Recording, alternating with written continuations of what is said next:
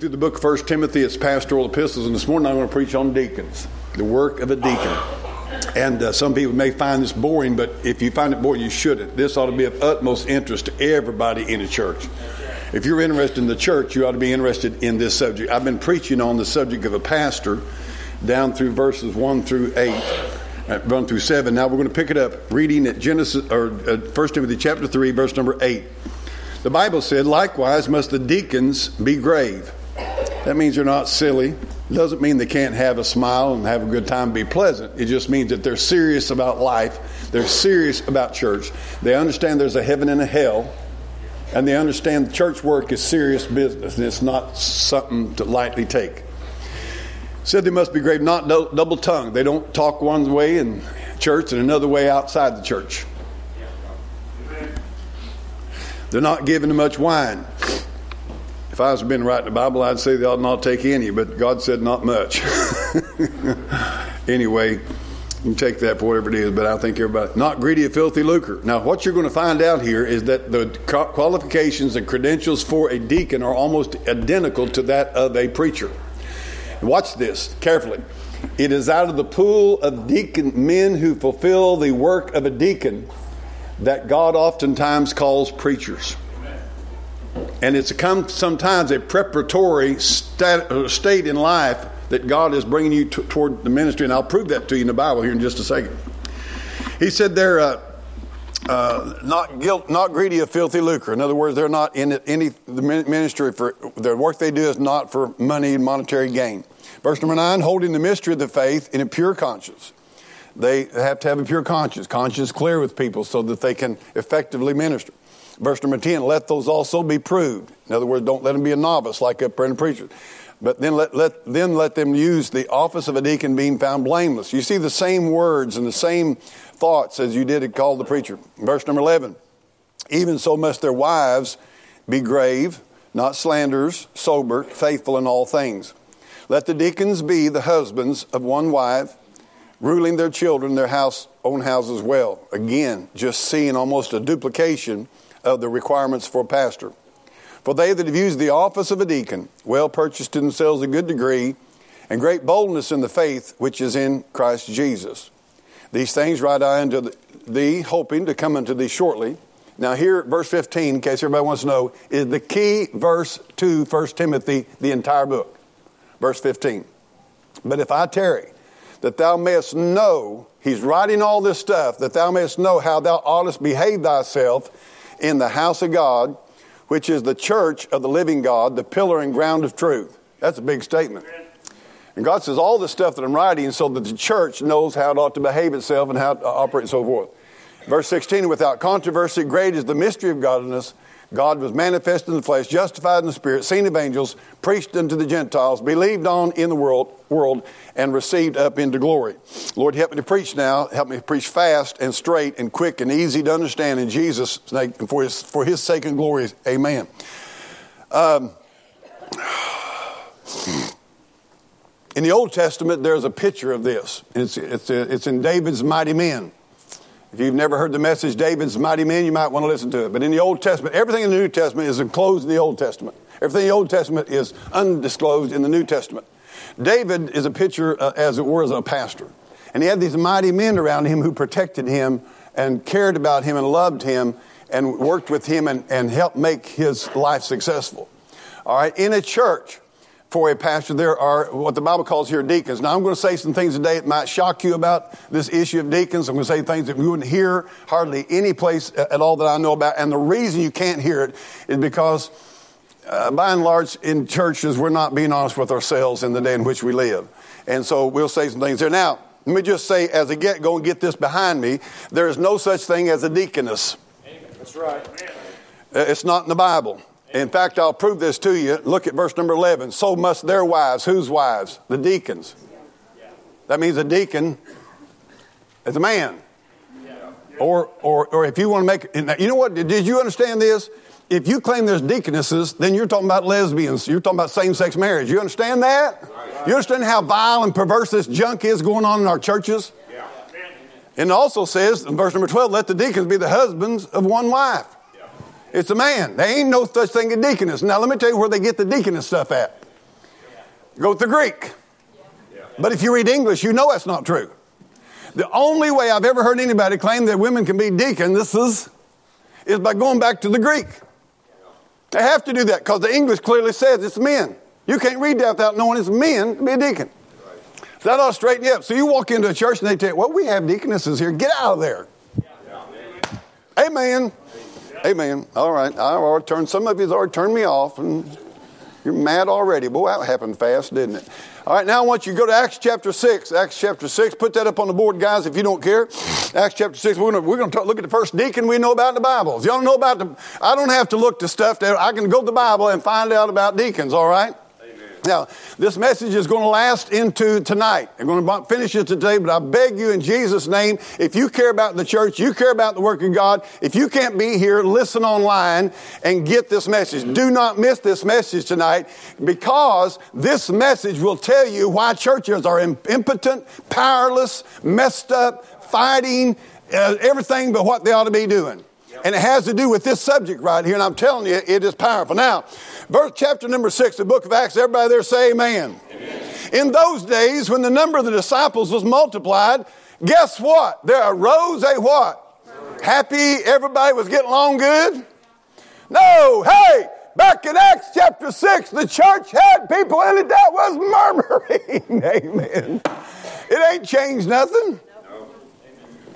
They were all murmuring. Of the Grecians, so that's the Greeks against the Hebrews. By the way, in the Bible, if you're not a Hebrew, you're a Greek. If you, if, those were the two. Sometimes God puts humanity in those two classes: Gentiles or the Hebrews. Now, He said there rose a murmuring of the Grecians against the Hebrews because. Now I'm going to preach on widows here, and I don't know three, four weeks, five weeks, ten weeks. I don't know, but you ain't going to like it. Most people ain't to like what the Bible, they don't like what the Bible says. I want to tell some of these rascals right now, just to give you a heads up not to be here, that if you're not taking care of your widows, you're sorry, you're worthless, you're low down, you're disobedient, you're in sin, and you ought to straighten up and get right, and you start taking care of your widows and quit having the church do it. Amen. Amen. Some of you got aunts that are widows. I didn't really mean to get on this, but you probably won't be back for the real message, so I get you while you're here. Amen? All right. They got to griping. They said, Y'all ain't taking care of our widows. Um, if I'd have said, Where are you at, dude? Why don't you go fix her window? Why don't you fix her car? Why don't you take care of her? God said to. All right. Now, verse number two. In, they were, they were, because their widows were neglected in the daily ministration. Then the twelve called the multitude of disciples unto them and said, It is not reason that we should leave the word of God and serve tables.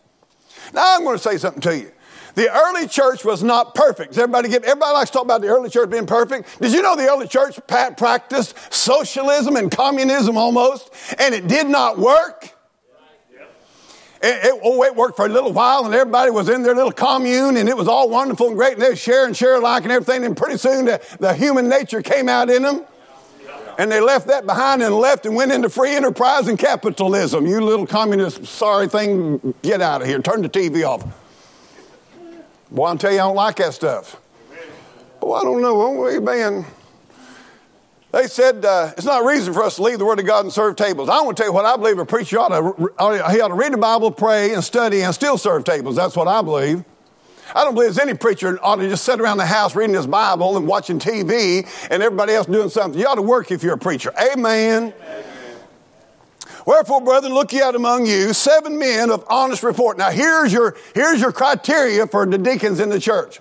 Seven men full of honest report, men that would do right and tell the truth, weren't cheating nobody, full of the Holy Ghost, amen, and wisdom.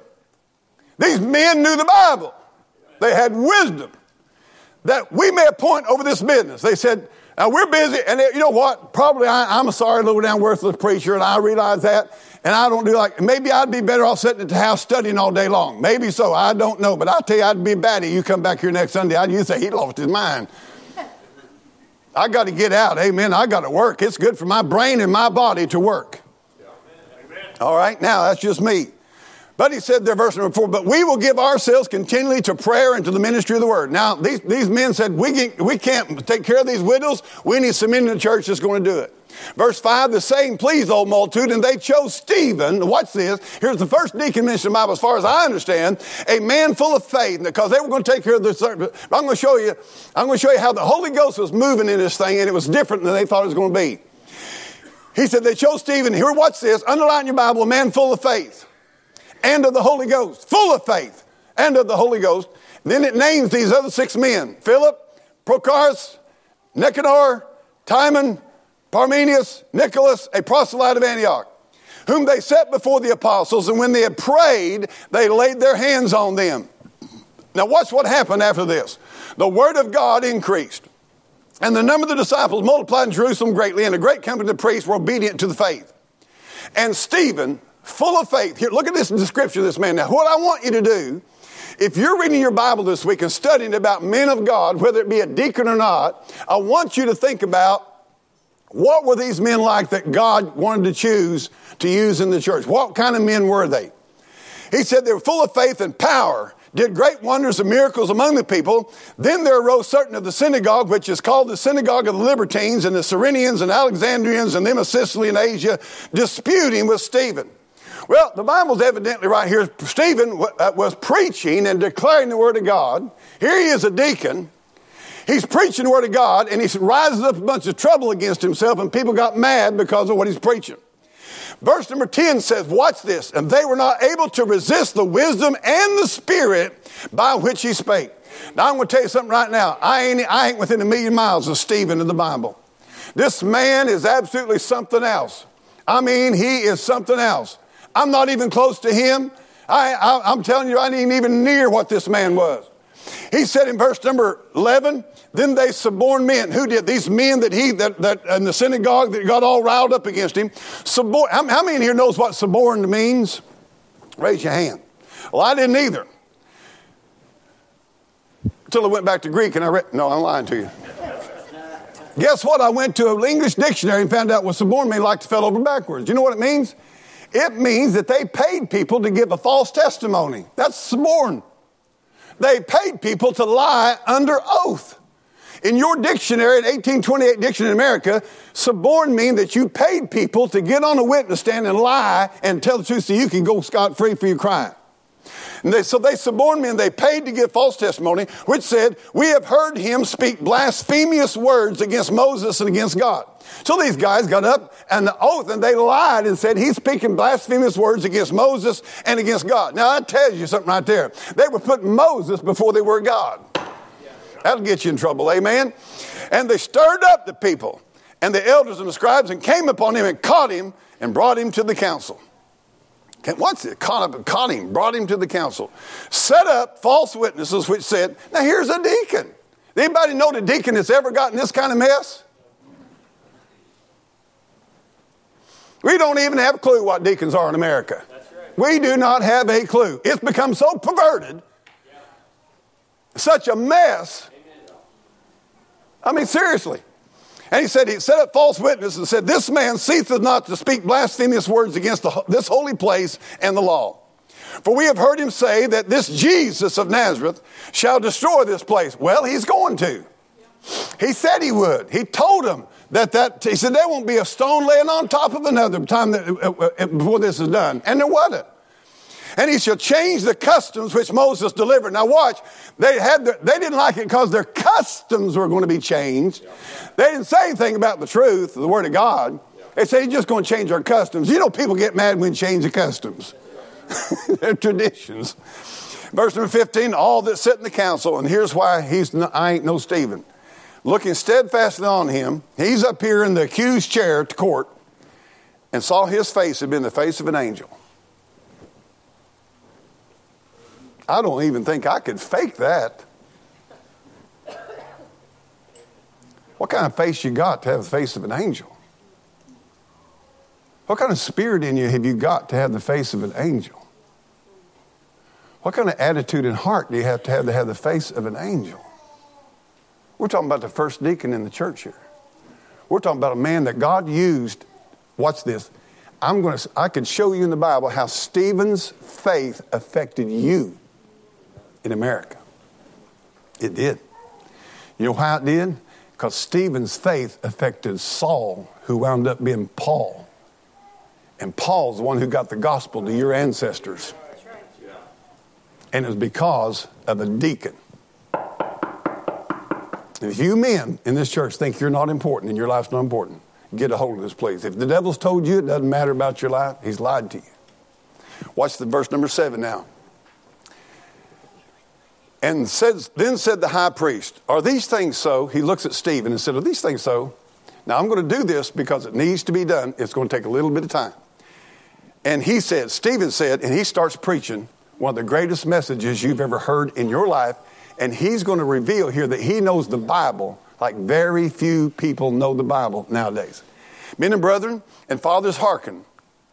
He said, I want you to listen to me. The God of glory appeared unto our father Abraham when he was in Mesopotamia before he dwelt in Charran and said unto them, Get thee out of the country. He's in Genesis chapter 11 right now. Do you know that? Right there. You ought to get this. He's in Genesis chapter 11.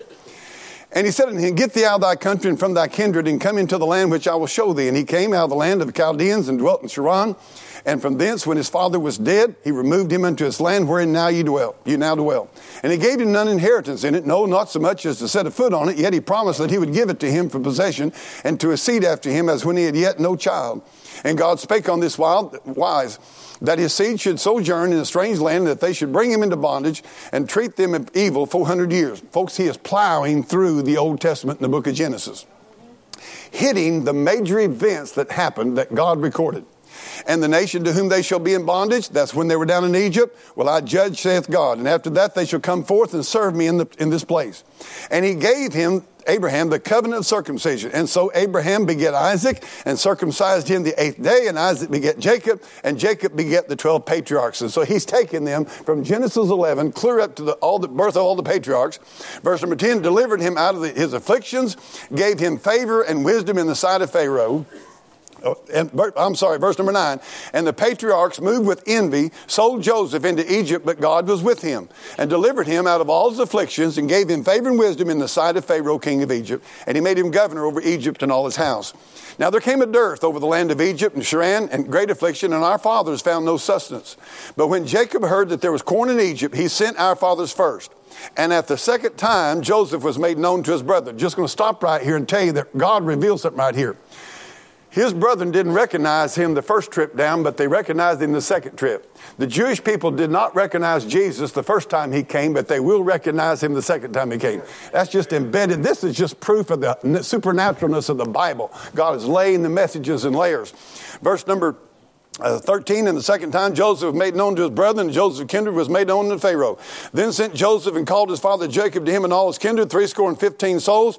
So Jacob went down to Egypt and died, he and our fathers, and were carried over into Sychem and laid in the sepulchre that Abraham bought for some of the money of the sons of Emmor, the father of Shechem.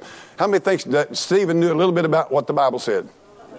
This guy is rapping off, I mean, biblical history and biblical certain things like nobody's business.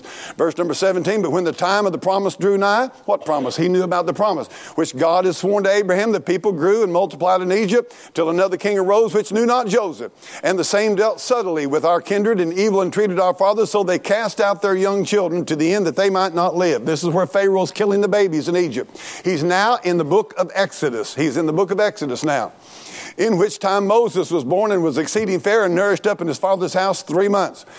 Can I just stop here and tell you something? Write this down somewhere.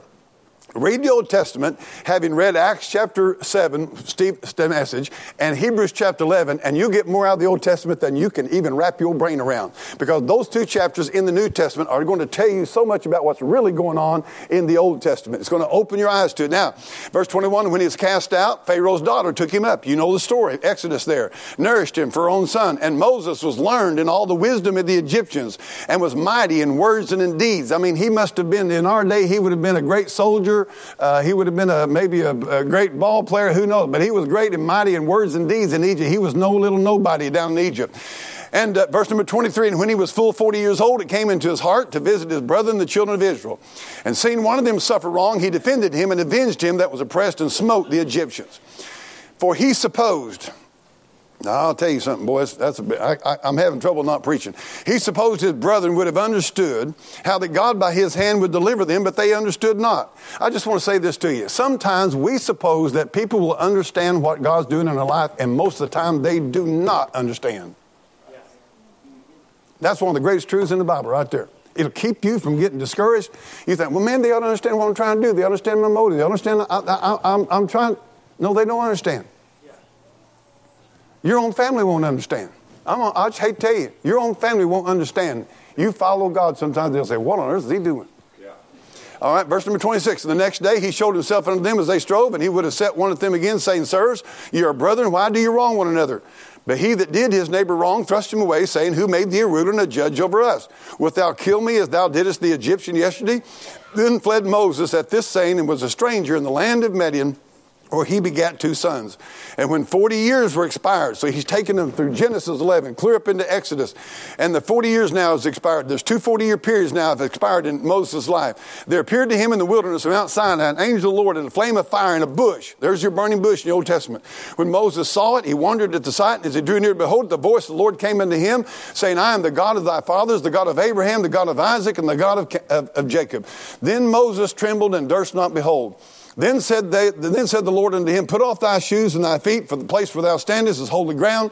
I have seen, I have seen the affliction of my people which is in Egypt. I have heard their groaning. I am come down to deliver them. And now come I, I will send thee into Egypt. This Moses whom they refused, saying, Who made thee a ruler and a judge? This same did God send to be a ruler and a deliverer by the hand of the angel which he appeared to him, which appeared to him in the bush. He brought them out after he had showed wonders and signs in the land of Egypt and the Red Sea and the wilderness 40 years. And this is that Moses which said unto the children of Israel, A prophet shall the Lord your God raise up unto you your brethren like unto me, him ye shall hear. Why did Stephen go to all this trouble rehearsing this Old Testament? He was showing them that Moses, whom they said he had talked against, that God told Moses he's going to raise up a prophet and that Jesus Christ was that prophet and fulfilled everything to the detail of what God told Moses that prophet would be. He is proving to these men that they have rejected even the man they claim to believe on. Are you listening to me? This is what needs to happen in America. We need to disprove the false beliefs in Jesus that people see they had conjured up a Moses that was not the Moses of the Old Testament. And they made him out to be a Moses that fit their life. Now, Stephen is showing them by Scripture they don't even believe on the man they said they did. They were false believers. At this point in Stephen's messages, their sweat's starting to drip down their collars. Starting to drip on their underarms a little bit. They're getting a little bit warmed up here because they don't smell something good coming for them. Let's happen. Verse 36 This is he that was in the church in the wilderness with the angel which spake to him in the Mount Sinai and with our fathers who received the lively oracles to give to us. He talks about now that Moses gave them. Now, I want you to get this lively oracles. That's the law, the statutes, and the judgments. And Stephen is telling them these aren't dead traditions, these aren't dead customs. The law of God is alive. The statutes will give you life. Our country, United States of America, was founded upon these laws, upon these lively oracles. It gives life and freedom. Okay? To whom our fathers would not obey, but thrust him from them, and their hearts turned back again to Egypt. If you know the story in Exodus and in book of Numbers now, he's where he's at. People rebelled up against Moses, said, We want to go back to Egypt. We're tired of following you. Look what it says. Saying unto Aaron, make us gods to go before us. As for this Moses, which brought us out of the land of Egypt, we what not to become of him. That's Exodus chapter 32. Verse number 41. They made a calf in those days and offered sacrifice unto the idol and rejoiced in the works of their own hands. Then God turned and gave them up to worship the host of heaven. As it is written in the book of the prophets, O ye house of Israel, ye have offered to me slain beasts and sacrifices by the space of 40 years in the wilderness. Yea, you took up the tabernacle of Moloch. Do you understand understand what he's saying here happened? This, this tells you what was really going on back in the Old Testament that is not given in detail. How many knows what means when they says that the children of Israel sacrificed to Moloch? How many knows what that means? They were giving their children to be burnt alive to a false Egyptian god. They were doing that. That's Bible. They were wicked. And the star of your God, Remphan, I talked about in Sunday school class this morning. Figures which he made to worship them, and I will carry you. And he said, and I will carry you beyond, away beyond Babylon. And that's exactly what happened. God said, You do that, carrying you away to Babylon. That happened. Those men standing there listening to him knew this was the truth.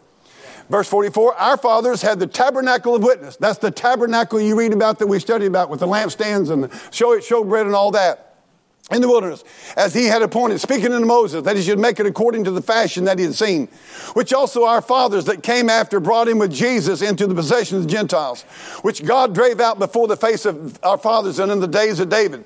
He's moving out into the book of Joshua and Judges, where God drove out the, their, the, the inhabitants of, of Israel and made room for the people of Israel to come in. Verse number 46, who found favor before God, that's David, and desired to find a tabernacle for the God of Jacob. But Solomon built him the house. This now is moving up into Second Kings, all the way up to Solomon, moving through the life of David. He is rehearsing the entire Old Testament there. Howbeit the Most High dwelleth not in temples made with hands, as saith the prophet. Now watch this. He's shifting them. He's going to take them away from their ritualism, from their buildings, from the stuff they did with their hands, and he's going to take them all the way back and say, listen, God even told them back there, I don't dwell in stuff you can build. The temp, your body is the temple of the Holy Ghost. You can do all these ritualism or religion you want to. You can go through all your formalities and rituals you want to. But God that saves a man dwells within his body, the temple of the Holy Ghost. And you know what they're getting ready? You know what they know? They know they don't have him. And they know they're, they're, he's tearing down their temples that they built. He's tearing down all their religious stuff. And he said, You don't have God. He's not within your temple, the body that you live in. Heaven, watch verse 49. Heaven is my throne, the earth is my footstool. What house? Shall you build, will you build to me, saith the Lord God? Or what is the place of my rest? Hath not my hand made all these things? Now I'm going to tell you something about this time. He pulls the plug on them.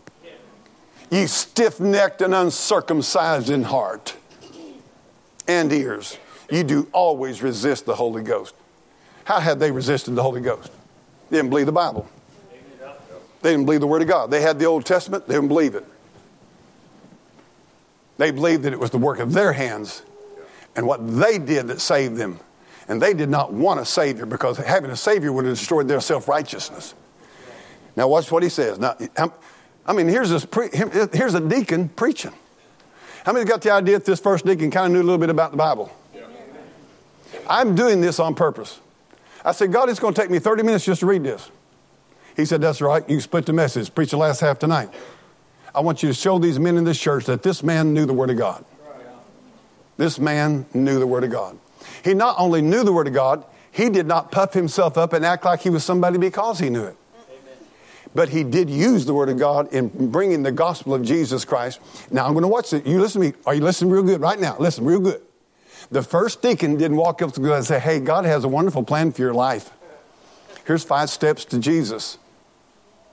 I really appreciate all you guys have done for the cause of, of the Lord here in our area. God loves you and has a wonderful plan for your guys' life. Don't you know God is love? Oh, God loves you, boys. What was his message to these people? Stephen knew the truth about the Bible and God's whole, the, the whole framework of, of, about the gospel. He knew these guys had no appreciation for the love of God. They had no appreciation for the grace of God. They had no appreciation for the blood of Jesus Christ and his sacrifice. They were full of self righteousness and their religion and their rituals. And you know what he said to them? Listen what he said, ye stiff necked. When's the last time a preacher got up and called you stiff necked? And uncircumcised in heart. Yeah, he said, You've got Abrahamic circumcision physically in your flesh. But he said that's not what God was after to start with. God was after the flesh of your heart, your flesh, the carnal mind and fleshly mind is against God, and God wants you to cut the flesh off of your life. The fleshly living to be carnally minded is death. He said, You're uncircumcised in heart and ears. What's he saying? You still got the flesh. The flesh runs your heart. The flesh runs, all you want to hear is fleshly garbage with your ears. You do always resist the Holy Ghost. The Spirit of God come in and try to sweep through a church. You're going to fight it. Oh, you wouldn't want a revival. Last thing you want is a revival. Most, I, I hate to say this. I have to guard myself. If I'm not careful, I don't want revival. Revival will mess your life up. It'll turn your world upside down. If we ever had revival in this church, some of you would answer the call to preach, the call to be a missionary. Some of you, it would mean you're going to go broke financially. It would mean that you're not going to have the side by side and the four wheeler and the fishing boat and the bass boat and a bunch of other junk that you're living vanity in life for. A revival would turn this church upside down. And I'm going to warn you something. It may come during the camp meeting and you may decide, I'm not going. Because I don't want my world turned upside down. I'm real, real comfortable with how things are going. And God better not mess up my life plans. Because I'm telling you, He does. I don't know what Stephen was doing before this, but whatever he was doing, he wasn't doing it now.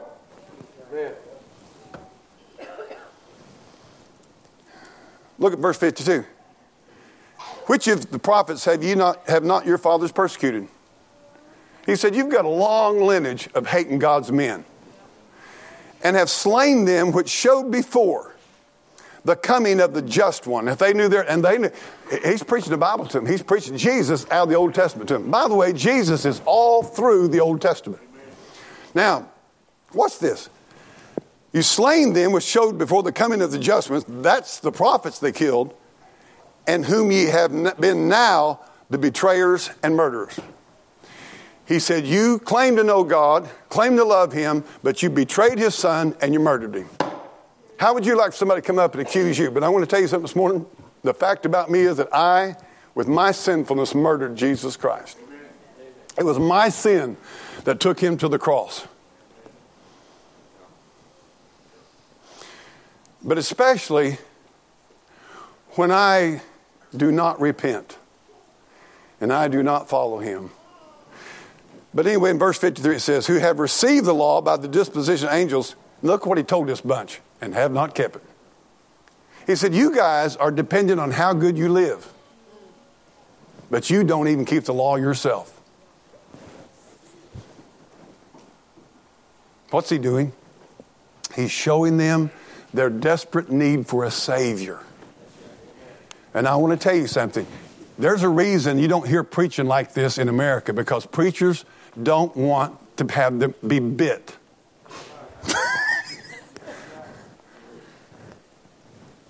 They want people to be saved without repentance. They want people to not even feel guilty and say your little prayer.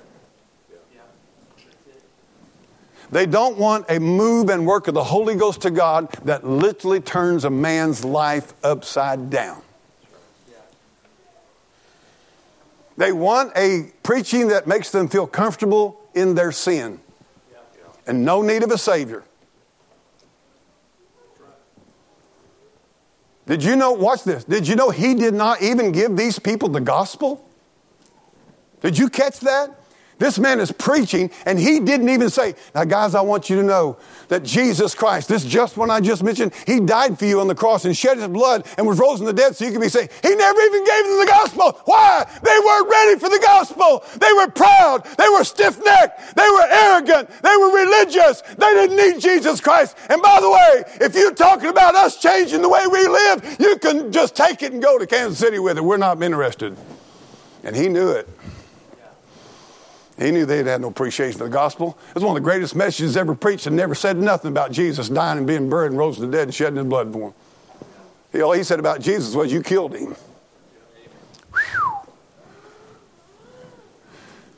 Here's why in the 1700s, by 1776, this nation was in a condition to have the Declaration of Independence and a birth of freedom all across this country was because men like George Whitefield and other great men of God preached in the open fields to crowds of 10 and 20,000.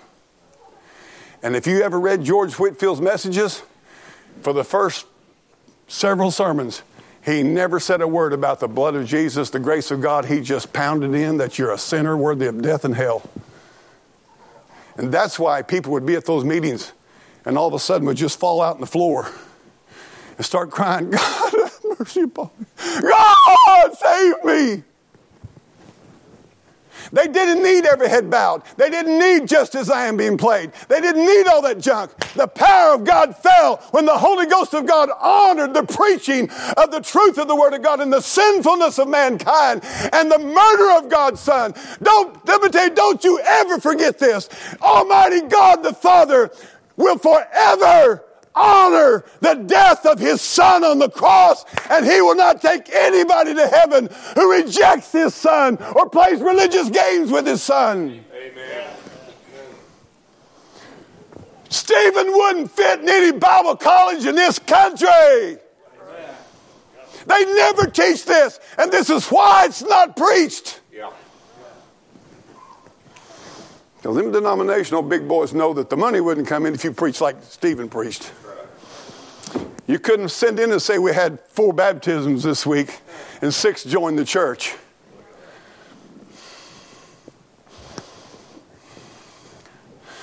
God help us. Now, once you to watch this first deacon, when they heard these things, tell me what happened. What happened? A cut to the heart. What were they cut with? Truth. Word of God. And I'm just going to tell you something. For you to, you can hate my guts if you want to. I want to tell you some of you in here. And I'll stand before God on my judgment and I'll try to tell you the truth. You may not like some of the things I preach. You know why lost people won't come to church? Going to get cut. If that church is preaching the Bible. You say, What you said cut me. It was the Word of God. Stephen wasn't out there to hurt them, but that truth cut. And the Bible said that the Word of God is like a two edged sword. And it cuts and it pierces and it has to. And can I tell you something? That if I had a, a, a, a if they told me, said, Reggie, you've got a, mass here underneath your rib, and Reggie, that thing needs to be taken out, did you know I'm going to submit myself to the cutting? And you're going to have to submit yourself to the cutting to remove the sin from your life. It's going to have to happen. You know what? We, we, want, we want surgery from God with no cutting. That's what we want. Look what, he, look what they, they, they were cut to the heart. That's biblical preaching. These men weren't ready for the gospel. They had to be cut to the heart with conviction of sin. I want you to look at the next thing they did. They gnashed on him with their teeth. I can't even fathom. You know, they were, they were demon possessed. You study it out. They, they were religious, demon infected people. And I'll tell you right now, we got a bunch of it in America. Can you imagine, Brother Lutz, me getting so mad at you preaching the Word of God to me that I come up and I bite you? It's craziness. I want to tell you, there's a bunch of people in America right now would like to do this to Christian people. They hate people who preach the Bible. They hate the Word of God. I, I mean, I could. When I read this man's preaching, I'm going to realize I am a wimp of a preacher. I am a wimp. He didn't get behind the pulpit, he was standing in a courtroom. He didn't have a friend in there that I, I see recorded in the Bible. He had nobody taking his case but God Almighty. And these guys ran upon him, and the Bible said they gnashed upon him with their teeth. Do you know what makes me sick? We don't even want to be ostracized in the community for our stand. We wouldn't want anybody to say, Oh, you believe that? Oh, you take a stand for that? You're, you, we can't even take a little fluffy, snowflakey ostracization or mocking or scorning. We're such wimps. And if we ain't got all of our Christian buddies around us to support us, Christianity America makes me sick. It's such a joke. It really is. I mean, we, look what look, look read your Bible there. Here's the difference between Stephen and me. Be he being full of the Holy Ghost, looked up steadfastly into heaven. Here was his key. He saw beyond time, into eternity. Looked up steadfast in heaven, saw the glory of God, and Jesus standing on the right hand of God. Only place in your Bible that I know of. The Bible said that when Jesus went back to heaven, that he was seated at the right hand of the Father. Only place in the Bible I know of where it says Jesus stood up.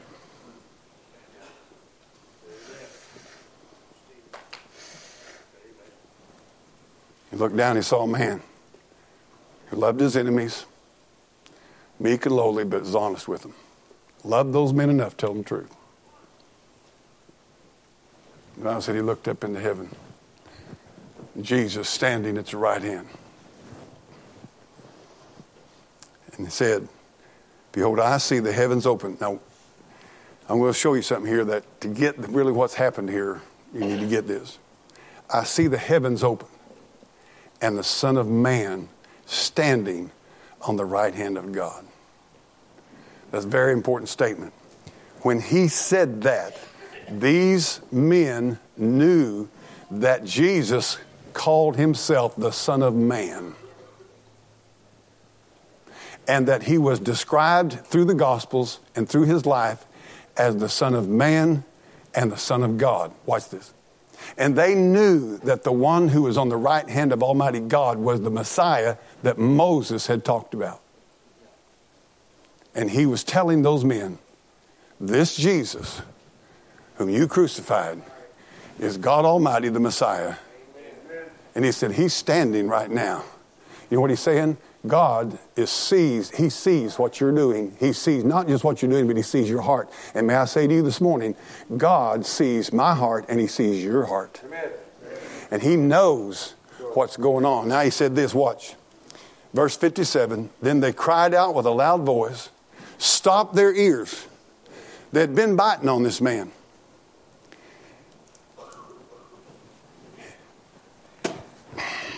Oh, I mean, I'm under conviction. It's just like something inside me says, You got to sit down. You are such a hypocrite. I'm going to show you why. We talk about being filled with the Holy Ghost. Brent, Brett, what would you do somebody ran on you and bit you? You'd punch them. Me too.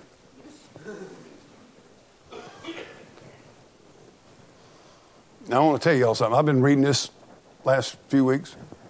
I've been rereading it and rereading it. You know what God told me? You ain't no more filled with the Holy Ghost than a man in the moon. Because if I was filled with the Holy Ghost when somebody says something about me and treats me bad, I'd be like Stephen. Ain't gonna bug me. Brother Massey, if I was filled with the Holy Ghost, people say something bad about me, I'd be yielded. You see, the Bible said Jesus was meek and lowly. And he said, Come unto me, all you that labor and heavy laden. He said, I'll give you rest. He said, For I am meek, and meek means that you yielded your rights. When Jesus died on the cross, he said he could have called 12 legions of angels. But he didn't. Why? He was meek. He yielded his right to live so you could live. Brother Josh, I'm going to be straight, gun barrel straight with you. God showed me I am not full of the Holy Ghost. If I were full of the Holy Ghost, little stuff wouldn't make me mad. That's right. Yeah. That's right. I wouldn't be all upset about this and upset about that. And mad. at. I mean, good land living. These guys are biting on him. Yep. They're biting on him, and they're not near done.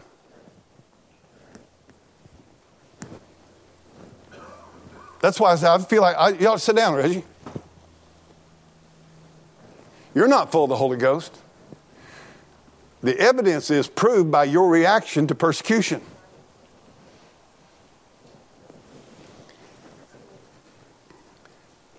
Verse number 57 Then they cried out with a loud voice and stopped their ears and ran upon him with one accord, cast him out of the city, and stoned him.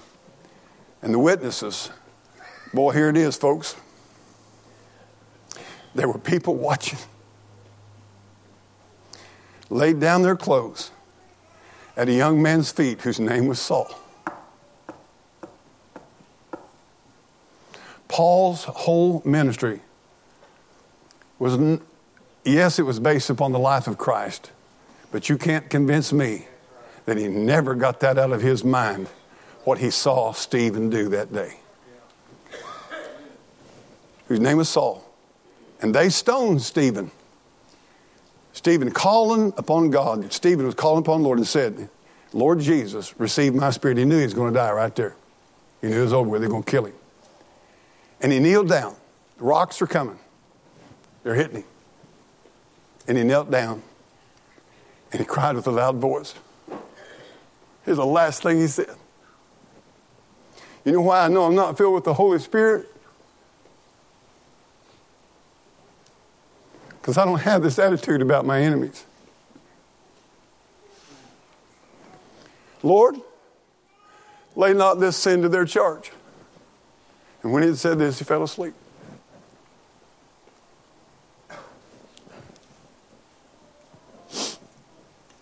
And I want to apologize to church when I wished I was full of the Holy Ghost, but I'm not. And I don't know what it's going to take for God, to me, to let God do that. Oh, I want to tell you something. I'm not interested in your tongues. I'm not interested in your contemporary worship, and I'm not interested in the latest uh, song that come out of some hellhole religious system. Let me tell you what I'm interested in. I'm interested in being so filled with the Spirit of God that a man can cuss me out and bite on me and throw rocks at me. And I say, Lord, I know you've got a purpose in this.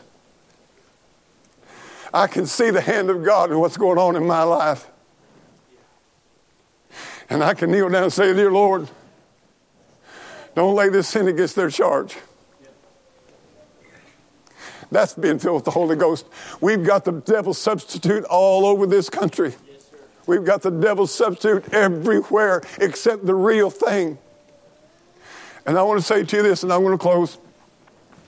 That young man Saul saw that.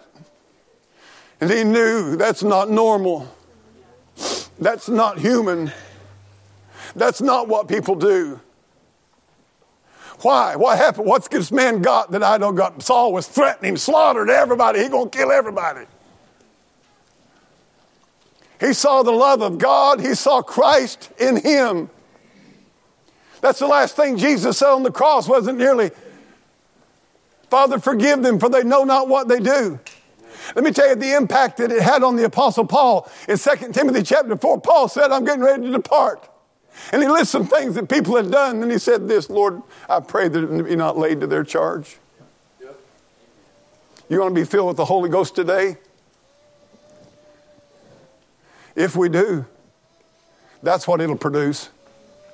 It ain't going to produce a bunch of people standing up in front of a stage with lights and lowered down and all that junk and hooping and hollering. And it ain't going to be us in here singing Amazing Grace and our ritualism and our state of deadness. It's going to be when God comes and tomorrow you're out there at work and somebody treats you like a stinking dog.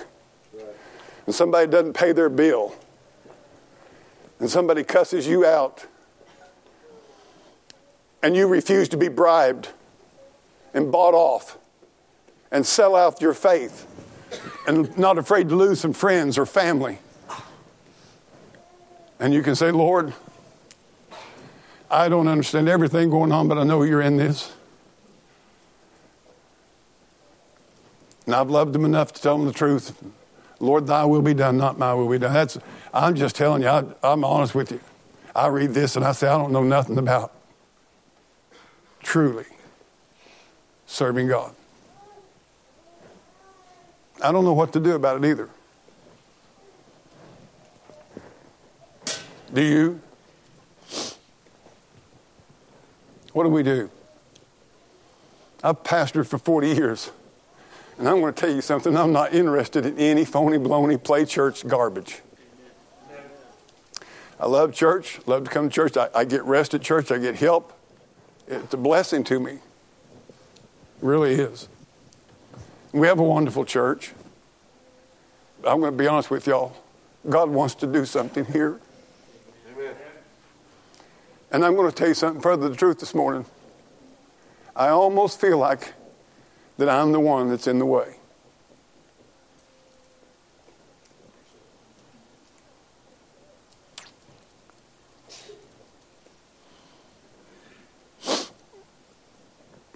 I could tell you a strange story that happened back when I started preaching. I've never told it from the pulpit, ever.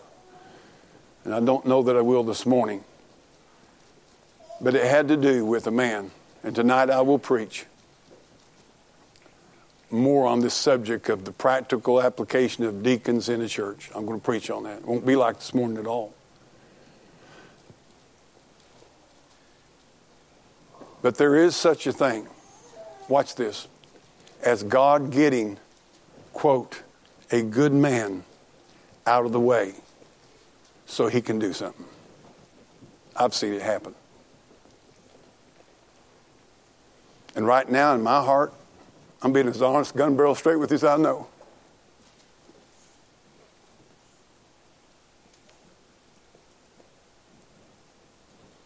I ain't no Stephen.